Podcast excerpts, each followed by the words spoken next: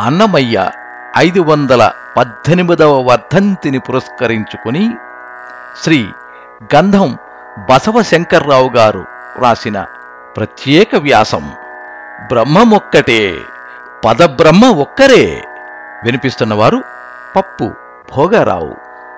ఈనాడు ప్రచురణ.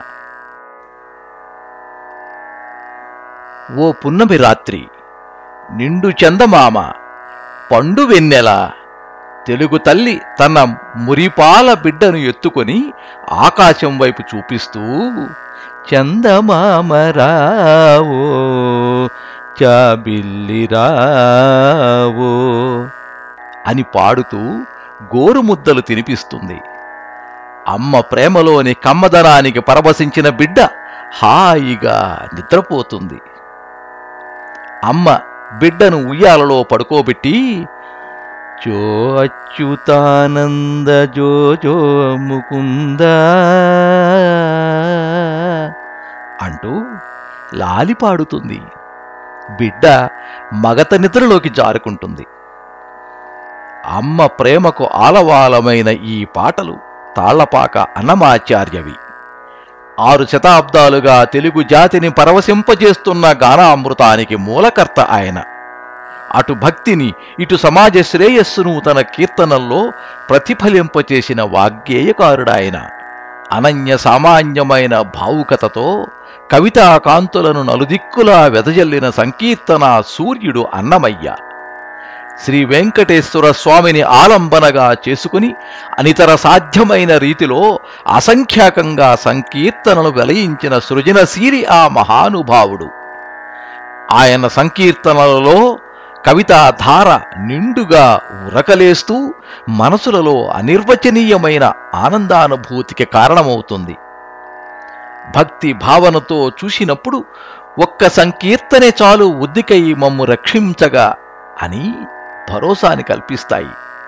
జీవితంలోని నిత్య సత్యాలను ఆచరించాల్సిన ధర్మాలను మేళవించి అందించారాయన.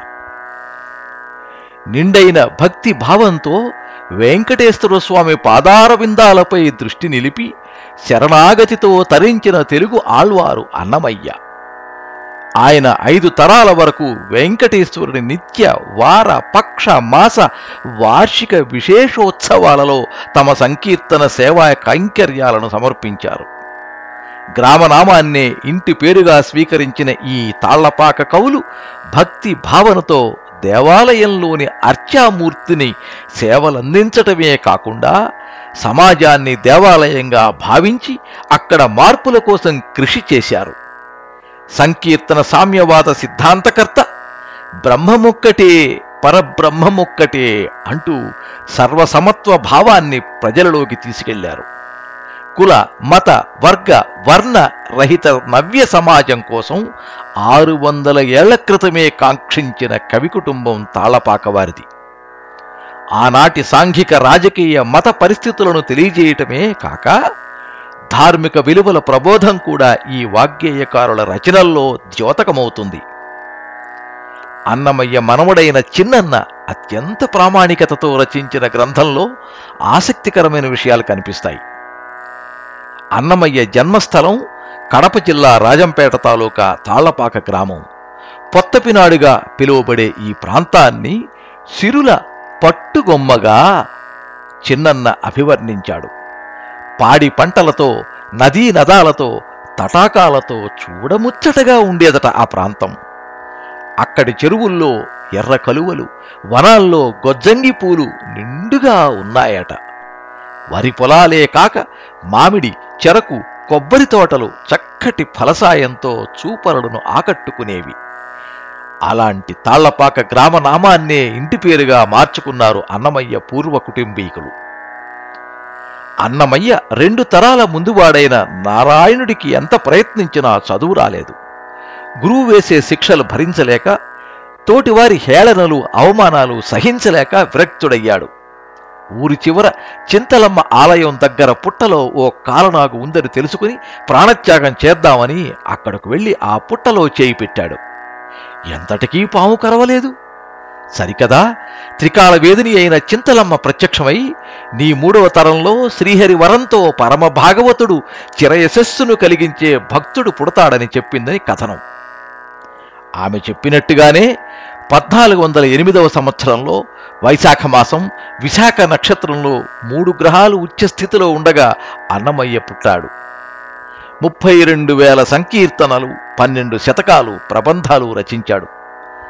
అన్నమయ్య సంకీర్తనలు రాగి రేకులపై చెక్కించిన ఘనత ఆయన కుమారుడైన పెద తిరుమలయ్యది వేల సంవత్సరాల ఆంధ్ర సాహిత్య చరిత్రలో కవుల రచనల్ని రాగిరేకులపై రాయించే సంప్రదాయం తాళ్ళపాక కవులకు ముందు కానీ తర్వాత కానీ లేదు. సాళువ నరసింగరాయలు అచ్యుతరాయల సహకారంతో ఆ కార్యాన్ని పెద తిరుమలయ్య పూర్తి చేశాడు. తాళ్ళపాక కవుల సేవలను తెలిపే ఇరవై ఐదు శిలాశాసనాలు తిరుమల ఆలయంలో లభించాయి. పెద తిరుమలయ్య ఎంతో విజ్ఞతతో రాగిరేకులపై కీర్తనను చెక్కించినప్పటికీ కొన్ని రాగిరేకులు కాలగర్భంలో కలిసిపోయాయి. తిరుపతి రాగిరేకులలో లేని కొన్ని కీర్తనలు తంజావూరు తిరుపతి ప్రాచ్య పరిశోధనాలయాలలోని తాళపత్రాలలో లభ్యమైనాయి. తాళ్ళపాక వారి కవితాకాంతులు ఆనాడే దక్షిణ భారతదేశమంతా వ్యాపించాయనటానికి ఇదొక ఉదాహరణ. అన్నమయ్య అనేక మంది వాగ్గేయకారులకు కవులకు శతకకర్తలకు మార్గదర్శకుడయ్యాడు. కన్నడ వాగ్గేయకారుడైన పురందరదాసు అన్నమాచార్యుల వారిని తిరుమలలో దర్శించుకుని ఆశీస్సులు అందుకున్నాడు. అన్నమయ్య బాణీలోనే కన్నడ భాషలో అనేక సంకీర్తనలు రాశారు. రామరాజభూషణుడు తెనాలి రామలింగ కవి వంటి అనేక మంది ప్రబంధ కవులు అన్నమయ్య కవితా రీతులను తమ కవిత్వంలో ప్రతిబింబించారు. తాళ్ళపాక తిమ్మక్క మాతృశ్రీ తరిగొండ వెంగమాంబ వంటి కవయిత్రులు అన్నమయ్యను తమ రచనలలో కొనియాడారు. తిరుమల ఆలయంలో శ్రీవారి హుండీకి ఇటువైపు చూచినప్పుడు అన్నమయ్య అర అని కనిపిస్తున్నది. దాచుకో నీ పాదాలకు తగనే చేసిన పూజలివి అని అన్నమయ్య ఈ సంకీర్తనలన్నీ ఆ అన్నమయ్య అరలో దాచి భద్రపరిచాడని ప్రతీతి.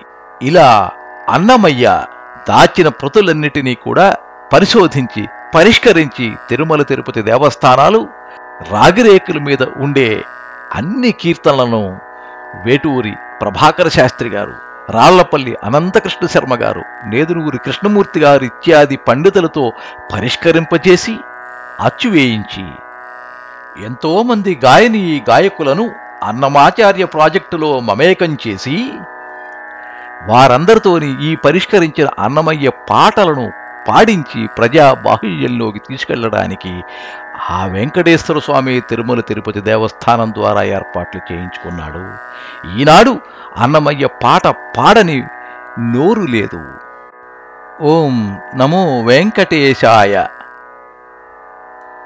బ్రహ్మమొక్కటే పదబ్రహ్మ ఒక్కరే. అన్నమయ్య వర్ధంతి సందర్భంగా ప్రత్యేక వ్యాసం రాసినవారు శ్రీ గంధం బసవశంకర్రావు వినిపించిన వారు పప్పు భోగారావు. సర్వే జనా సుఖినో భవంతు.